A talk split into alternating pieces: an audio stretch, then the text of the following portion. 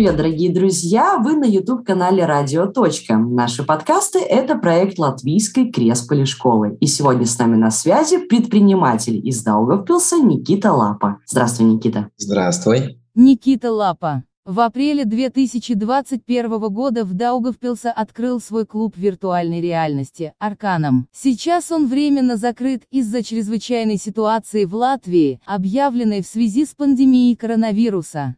Лапа. Прикольно. Да, что интересно, многие ну, не верят, что это моя фамилия настоящая. Да. Расскажи немножко о себе вообще. Что ты закончил? Какую школу ходил? Есть у тебя высшее образование? Закончил я школу девять классов. Пошел учиться до двенадцатого, но понял, что это была ошибка. Опять же таки, не потому, что я не тянул. Ну, там много разных причин сыграло свою роль, скажем так, много факторов сложилось. И я ушел в техникум. В техникуме мне очень понравилось. Я шел с целью, я шел учиться, я закончил вот автомеханика в техникуме. После этого пошел по специальности работать. Отработал около полугода. Я очень много нового узнавал. Я постоянно что-то новое чинил и так далее. То есть это было интересно для меня как вызов. Но со временем это превратилось вот одно и то же, одно и то же, одно и то же. Уже знаешь, как отремонтировать. Если ну, первый раз ты чинил, там, грубо говоря, полдня день, то сейчас ты это делаешь за пару часов и уже как-то, ну, это просто рутина начинается.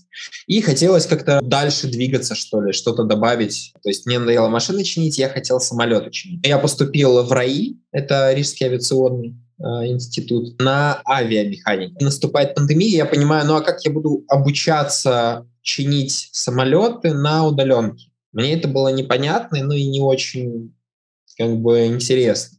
И я отказался от этой идеи. И вот э, выбор пал на бизнес. Как появилась идея создания бизнеса именно в сфере вот, технологий, а... виртуальной реальности, развлечений? А эту идею мне подал отец. Он э, сказал, что сам с удовольствием поиграл бы. И ему это интересно. Как бы идея не моя, но реализовал ее да, я. Получается, в Даугавпилсе-то особо не было конкурентов. У нас были такие заведения, скажем так. У нас было одно в торговом центре. Стоял компьютер, очки, и можно было покататься на вагонетках.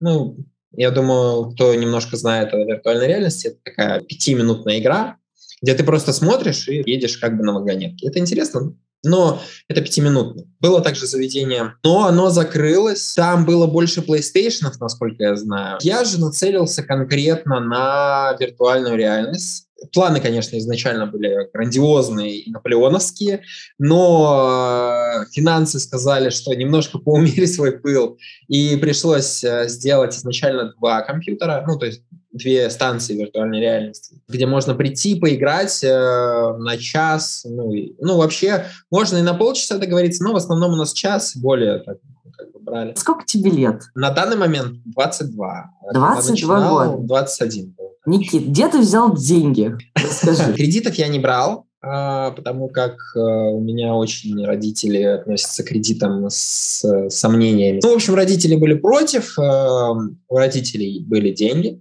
ну, есть деньги, и они, да, проспонсировали. У меня были определенные рамки, в которые меня поставили, и пришлось э, двумя компьютерами ограничиться на данный момент. Третий хотел ставить э, и расширяться, там такое помещение достаточно приятное, но пока вот не удалось. Тебе вообще пришла в голову мысль, когда все закрывается, открыться? Я в самый разгар пандемии зашел, потому что я хотел попасть как раз в ту стезю, когда никому нельзя, ко мне можно. Один э, хороший человек, знакомый, мне сказал: незнание законов не освобождает от ответственности, знание законов порой освобождает от ответственности. Все было абсолютно легально. Три человека, по-моему, я мог впустить в самый разгар, потом пять человек, когда уже послабление дали. Я все соблюдал, все там в масках, все дезинфекторы и так далее. Я не хотел штрафы и тому подобного.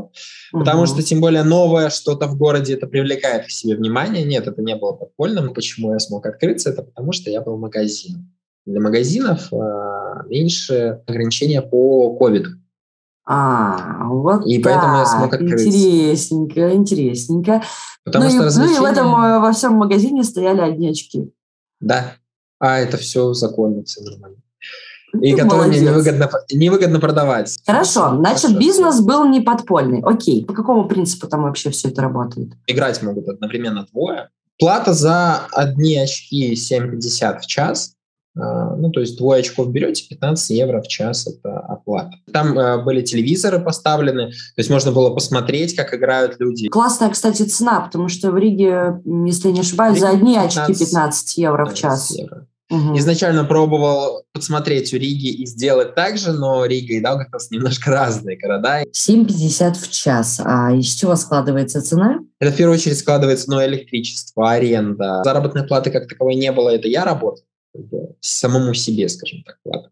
А, плюсом игры надо было купить новые, потому что люди пришли раз, люди пришли два. Вроде как тридцать игр, но не во многих играх люди задерживались. И то есть очень быстро заканчивалось количество игр, надо было постоянно пополнять. Ну давай обо всем по порядку. Где у тебя находится помещение и сколько стоила аренда? Помещение находится в центре города, но я сейчас на данный момент съехал оттуда э, за тем, чтобы не платить аренду, потому что все равно закрыто. Помещение находится на Парадокс семнадцать со стороны Дитанамса. Хорошее местоположение. Достаточно центральное, да. Это очень удачное расположение, потому что и трамвай, и автобус, и парковки рядом большие, то есть можно приехать из других городов и так далее. Ну, то есть удобное расположение. Я и хотел. Угу. Я не хотел где-то далеко, потому что еще сложнее было бы с развитием. В центре и так было сложно, дальше еще сложнее было. Но и аренда была триста евро. триста евро в месяц? Да, в месяц. Это, ну, семьдесят пять квадратов, как бы четыре евро за квадрат, но все равно достаточно ощутимо стоит. Угу. А, тем более, что там помещение получилось так, что разбито на две части. Получается по тридцать пять, около того, квадратов. Но я пользовался плейной, я сделал ремонт косметический. Сколько стоило сделать э, ремонт? Стоило многих ошибок. Какие-то моменты переплатил, конечно. Какие ошибки были у тебя? Пытался сделать идеально. Я сделал коридор, вот дорого получилось так. Это я делал сначала коридор, потом помещение. И я вот сделал коридоры достаточно дорого. И такой, надо сэкономить на помещении немножко, ну хотя бы. А на покраске стен решил сэкономить, получилось плохо. Наверное, надо было составить какую-то смету, да, план расходов, с чего начать, вот, вот во что нужно наверное, больше да. упор сделать. У тебя не было, да, такого? Ты просто Но начал. Я по ходу действий делал. Смета была, конечно же, перед тем, как начать работать и так далее, смета делается. Но у меня до этого не было опыта, поэтому мне сложно было как бы оценить, рационально, скажем так, это все. Если ты захочешь э, сама или кто-то из людей, кто посмотрит, э, сделать ремонт, я бы порекомендовал посоветоваться с человеком, который все-таки имеет опыт э, в строительстве, в ремонте, чтобы не наступить на те же грабли. Ты нанимал строителей из какой-то компании или по знакомым? Как это происходило? Я не ходил по компаниям, потому что я знал, что это было бы еще дороже, потому что некоторые мне прям загибали такие цены, что это было нерационально даже для меня. Ну, я выбирал середину, но середина, даже середина оказалась достаточно дорогой. И сколько в общей сложности вот у тебя ушло чисто на ремонт? Чтобы не соврать, ну, не меньше тысячи. Насколько но вообще человек рассчитан на помещение? До шести-семи человек спокойно можно как бы сосуществовать там. Угу. И находиться, и как бы, ну, уже не на час идете, я думаю, если вы идете в шестером-семером, то вы идете на два-три часа, чтобы все успели поиграть. Если бы я поставил третьи очки, число бы не изменилось, но было бы приятнее. Два раза, ну, в полтора раза больше людей играет, это было бы интереснее. Был один раз случай, это было закрытое мероприятие, десять человек, по-моему, было, если не ошибаюсь. Это было перебор. Это прям было много. семь пятьдесят час, две станции, ты сказал, ну, два шлема, да? А еще какие-то игры, просто порубиться в там, PlayStation или там какие-то настолки? Вот я буквально в сентябре поставил PlayStation. Не пользовался такой большой популярностью, но были тоже люди, кто играл. Угу. И можно было поиграть, игры тоже были совместные, можно было и одному прийти поиграть. Сколько стоило? Чтобы не соврать, пять евро, по-моему, в час. Шлемы — это техника какой фирмы? Oculus, Oculus Rift S. Но на самом деле я вот если, или когда, лучше сказать, буду снова открывать, я буду новые шлемы брать, потому что Oculus S, ну именно Rift S, они уже устарели скажем так, технологически, и уже есть более новые модели, которые лучше. А почему сделал ставку на именно компьютеры, а не на приставки? Ну, до этого у меня не было опыта с приставками никакого, поэтому я не хотел рисковать с компьютером, я знал. Они, по сути, игры все одинаковые, ну, большинство игр, скажем так. Техника практически вся одинаковая, ну, то есть механика. Сколько стоило купить эти шлемы?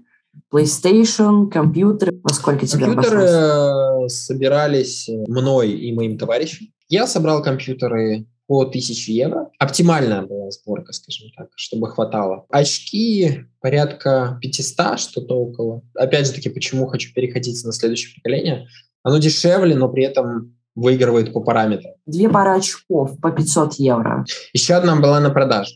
Ну, то есть у меня стояла на продаже. Я купил сразу еще одну. И ну, у меня купили одну пару, купили как раз. Но мне надо было поставить очки на продажу. А за сколько я... ты купил и за сколько продал? Купил я эти очки за четыреста восемьдесят, продал за шестьсот. Я практически в ноль продал. Я открывал микропредприятие, и в тот момент, когда я открывал, это уже на двадцать первый год было двадцать пять процентов налог. шестьсот минус двадцать пять процентов – это четыреста восемьдесят. То есть я продал практически, ну, я продал в ноль, а, просто на налог. Мне нужно было соответствовать статусу магазина. Я должен был быть магазином. И поэтому у меня была продажа очков. Потому как, а, если бы я оформился как а, развлечение, то я бы не смог открыться очень долго. PlayStation я уже покупал по, намного позднее, скажем так, я говорю, в сентябре буквально. Четвертый? А, четвертый Pro а, я взял с рук. Но я посмотрел, как бы оценил, все хорошо. Если угу. говорим про открытие, это уже не, не считай, потому что это много позже. Давай подытожим. Значит, еще раз. Два компьютера, каждый по тысяче евро. Да.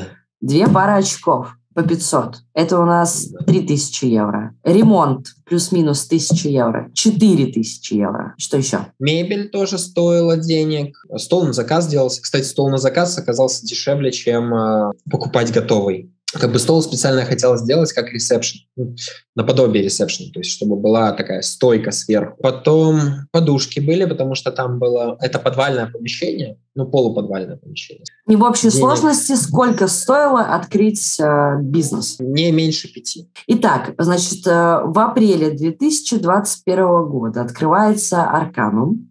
пять тысяч евро плюс-минус это стоило. Сколько месяцев проработал? Полгода.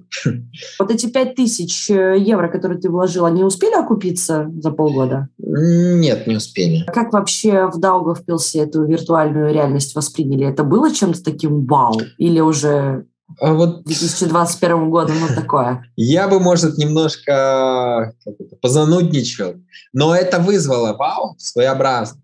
Непонятие у некоторых людей вызвало. Но не понимают люди, что это такое. Они считают, что просто в компьютер поиграть, в компьютерный клуб. Но кто приходил, зачастую было так, что приходили люди поиграть, молодые люди приходили поиграть, приводили потом родителей, либо детей приводили. То есть были такие случаи. Потом были такое, что постоянными клиентами становились и постоянно ходили, играли. То есть много кому нравилось. Но, опять же таки, вот э, я не знаю, на что то жаловаться. Может быть, я плохо рекламу давал.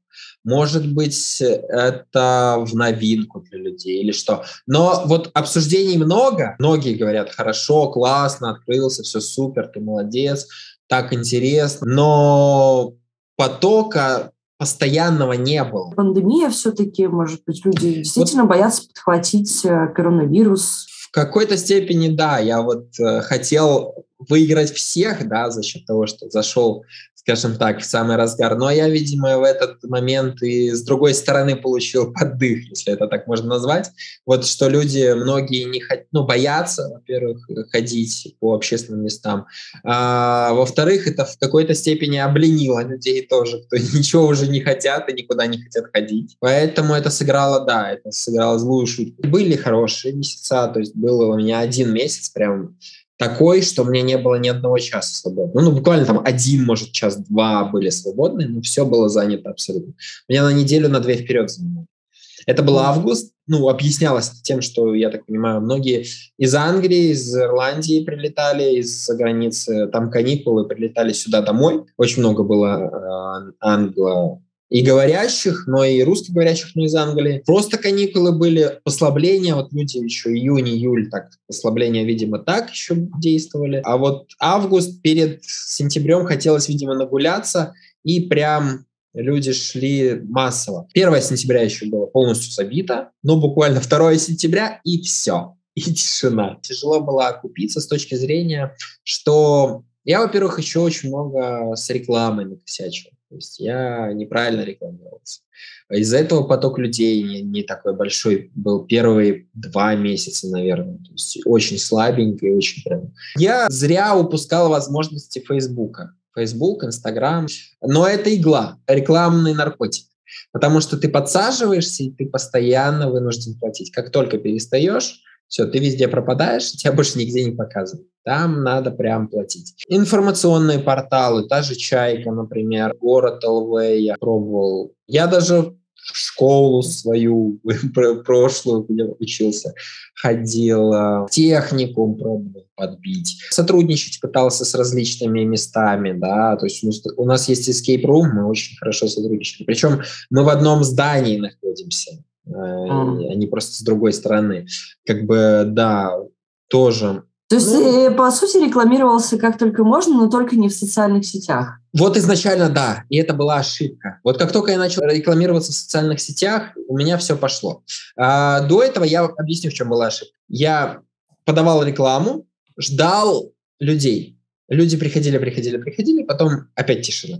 Я подавал рекламу, опять люди приходили, приходили, приходили, опять тишина. Нужно было без остановки рекламироваться. Не волнами вот эти, а именно без остановки рекламироваться. И вот это вначале мне сыграло очень злую шутку тоже, а, почему меньше людей было. Журналист, если не ошибаюсь, тоже. Ну, кто-то спрашивал у бизнесмена, миллиардера, почему вот у вас огромная компания, миллиард и так далее, зачем вам столько рекламы? И на что он ответил? Вот представьте, вы сели в самолет, взлетели в небо, да, вы летите там ну, тысяч десять метров над землей, и вы отключите двигатели. И что произойдет? Вот реклама – это те же двигатели для бизнеса. То есть нужно постоянно, чтобы они работали. И вот когда я это понял для себя, тогда действительно люди начали узнавать обо мне. Тогда угу. вот со всех щелей я полез уже и, не стесняясь, рекламировался везде, где только можно. TikTok То есть, друзья, вы должны учитывать, что при открытии бизнеса у вас должны быть определенные средства на рекламу. Да, но а, вот я только сейчас хотел сказать, TikTok тоже очень неплохое средство для рекламы и бесплатно, потому как я кого только мог звал с большим количеством подписчиков к себе. Потом мы стали снимать сами.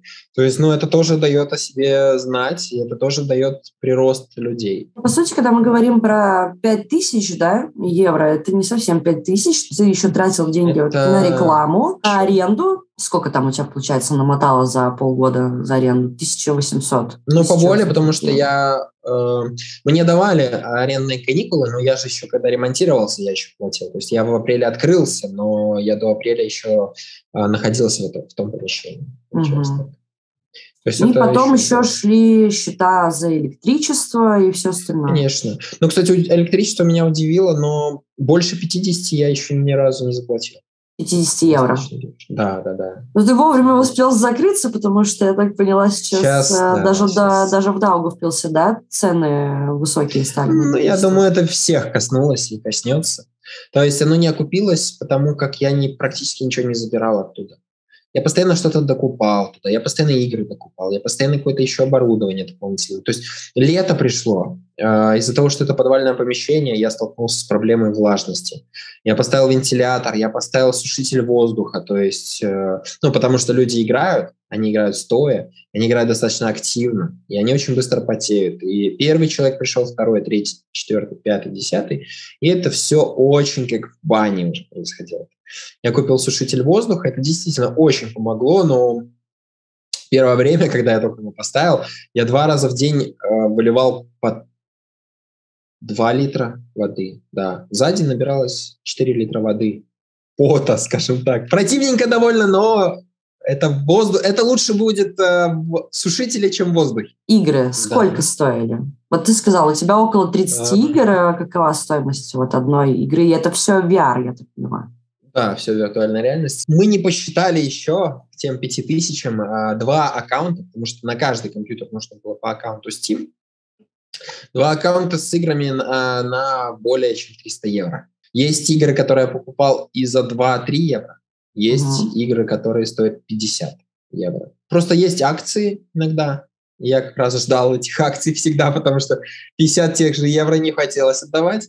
Эм, и брал игры в основном по акциям, но даже по акциям меньше, чем десять евро, крайне мало игр. Mm. Это дорого. Проблема в том, что люди приходят, им надо новое, новое, новое, новое. И поэтому... Можешь а, какой-нибудь свой топчик игр сказать? А, для меня личный топ – это мне нравилось играть а, в Elven Assassin.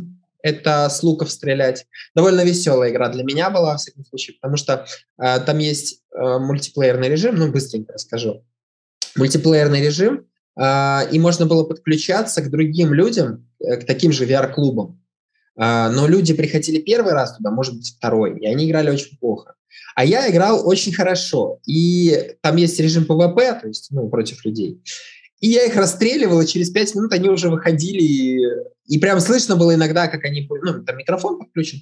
Прям слышно было, как они просили администратора поменять им игру, потому что их убивают. Это было очень весело на самом деле, но потом я перестал это делать, как честный, добропорядочный человек. Но это было первое время очень весело. Потом мне понравилось, мне когда делали с моими клиентами так же, это было бы уже, это было уже не весело. Но я понимал прекрасно, что я делал так же и ничего не мог с этим сделать. Uh-huh. А, вот. Это, наверное, вот топ-один для меня игра, которая мне понравилась. Конечно, Half-Life Alyx тоже очень... Вот это как раз-таки та, которая пятьдесят евро стоит, но она стоит своих денег. Она очень хорошо сделана, она проработана, она интересная с сюжетом, но э, она не подходит под виртуальной реальности клуб, потому что это именно сюжетная игра. Там часы надо тратить на нее, и надо играть прямо целеустремленно. Ну, как бы мне, как самому, понравилось. А Beat Saber такая классная игрушка, простенькая, интересная, хорошая. С друзьями повеселиться. Я когда закрывал помещение, приходили друзья, мы Beat Saber обычно друг против друга играли. Тоже интересно было. Это... Beat Saber, я объясню. Под музыку игра, и там надо мечами, вот у вас в руках два пультика, надо мечами разбивать кубики.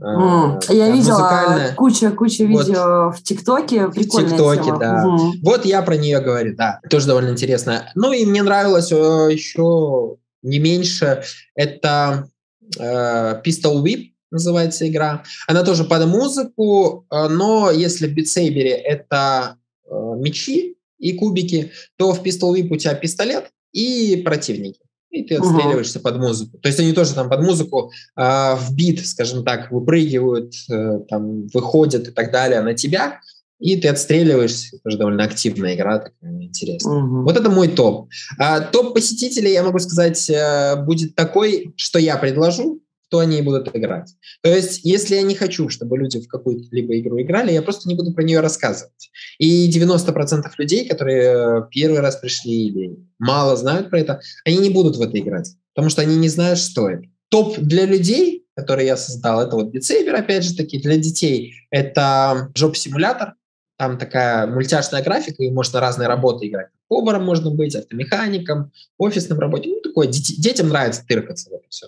Для взрослых это Fancy Skiing, это на лыжах кататься. Очень-очень, это буквально игра пяти минут, как я ее называю, но это такой вызывает фурор эмоций, скажем так, потому что э, эта игра обманывает наш вестибулярный аппарат, и люди и падали, и шатало, и они реально боялись, кричали там. Ну, реально, как будто на лыжах едешь. Вот это вот прям очень интересная игра. А у тебя были там какие-то ну, вспомогательные средства для этих ощущений или только очки? Ну, то есть... А только да. очки. Можно было бы больше сделать, но это, опять же таки, финансы. Единственное, что вот, когда катались на лыжах, я всегда подстраховывал, потому что были моменты, когда люди прям падали.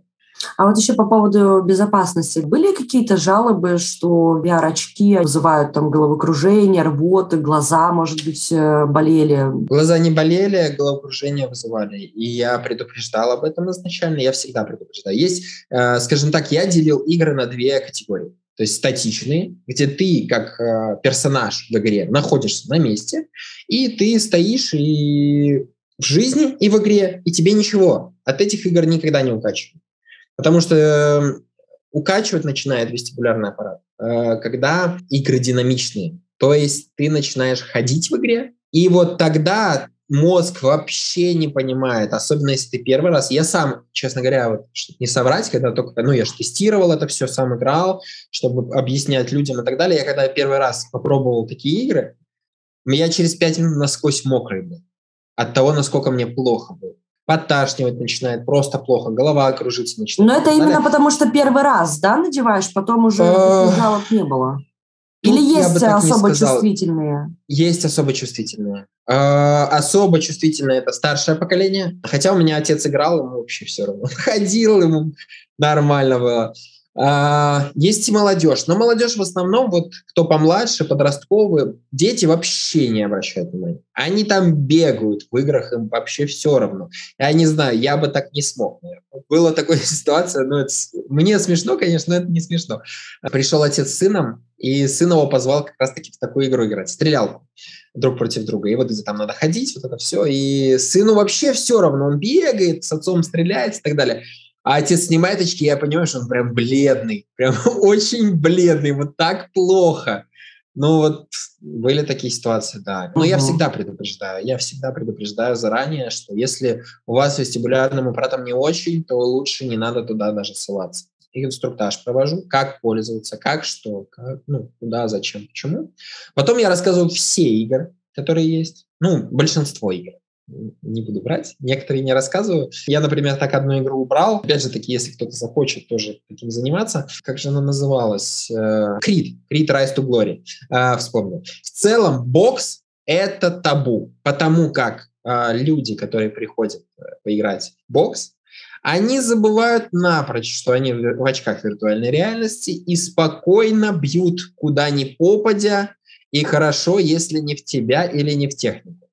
Потому как было мне и в компьютер прилетало, и в стену прилетало, и куда только. Я общался с ребятами из других ви ар-клубов, они говорили, что у них, вот один человек говорил, что у него человек руку так сломал в боксе ударом об стену. Я просто убрал. Просто убрал, и больше не было этой игры. И кто последующие приходили, им советовали поиграть, я говорил, извините, но нет. Ты сказал, что ты закрылся через полгода. Это в каком месяце? Еще раз скажи, пожалуйста.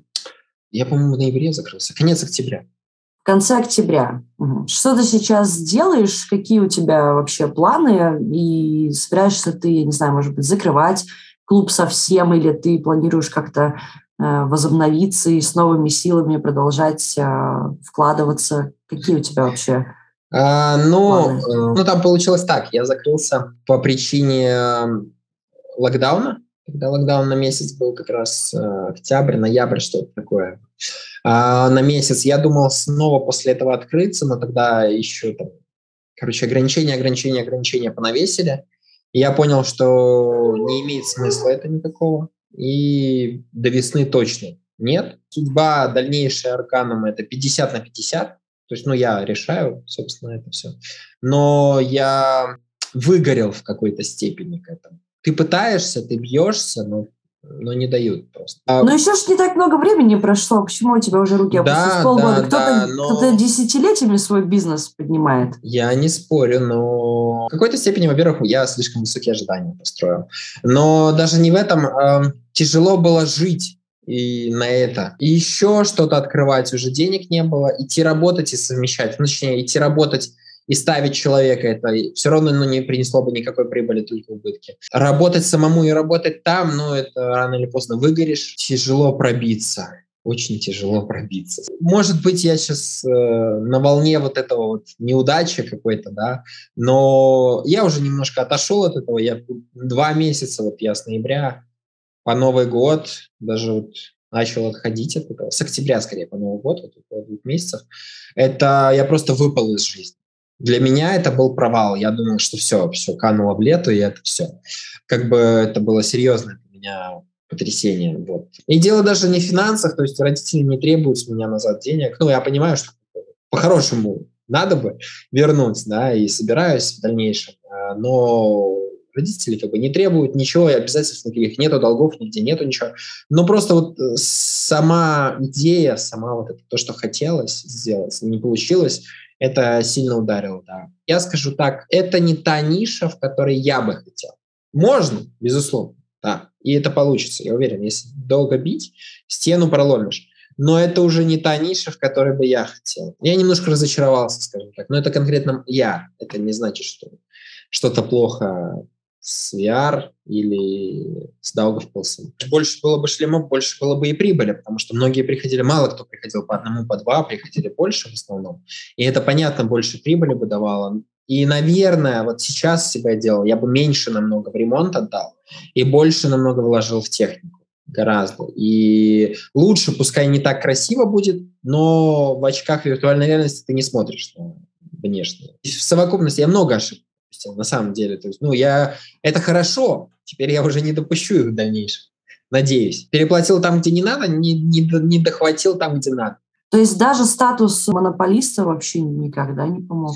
Ничего не дал, да, ничего не дал. Все-таки мало жителей, и если в Риге еще хотя бы люди знают об этом, потому что уже открыты, так сказать, пропахали почву те конкуренты как раз-таки. А здесь люди об этом и не знали особо. И, как бы, опять же, да, полгода это слишком мало, чтобы говорить о чем-то. Если бы у меня был запас денег сидеть год в ноль выходя, ну, как бы бизнес сам себя окупал. Мне же тоже надо на что-то жить, понимаешь? Плюсом, сколько ну, вообще была прибыль от этих очков в месяц? Ну вот возьмем самый, самый низкоприбыльный месяц и самый вот высокоприбыльный. Самое низкое, это, по-моему, было около сто пятьдесят евро.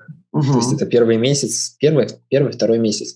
Все это вообще, это даже не окупило себя. И это еще неплохо было. Самый прибыльный месяц, это, ну это не прибыль, это именно сколько принесли. То есть это еще без вычета всего. Это без вычета всего. Самый прибыльный, это было около тысячи, если не ошибаюсь, евро. Тысячи или чуть больше. То есть, в принципе, такими темпами, если бы шел, все было бы... Если бы шло хорошо, это было бы, да. И что, вот сейчас ты пошел просто работать автомехаником опять или что? А, нет, не пошел. Вот эти два месяца я как раз пока ничего не делал. Но планирую вот как минимум до весны. В любом случае до весны я открываться не буду. Если решу, то... Только весна или даже к лету ближе, скорее всего. До весны вот сейчас есть возможность полететь в Ирландию поработать, ну, для того, чтобы больше денег за меньший срок заработать, скажем так, пускай даже тем же механиком, да. Если же нет, то здесь работы хватает. Как бы, в Латвии есть рабочие места, просто нужно хотеть работать.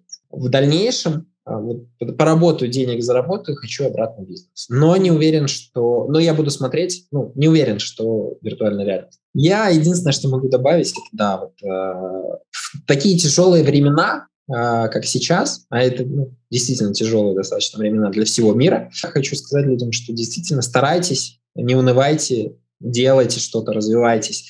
Потому что тяжелые времена пройдут, дальше такая же жизнь, и... Всегда были, есть и будут какие-то проблемы, но надо справляться, надо искать во всем какую-то, какую-то пользу, не знаю, что-то хорошее, и двигаться, двигаться. Движение – жизнь. Вот что я могу сказать. Вот на этой замечательной фразе мы и закончим. Друзья, подписывайтесь на YouTube-канал «Радио Точка». С нами был Никита Лапа. Всем пока. Спасибо, всем пока.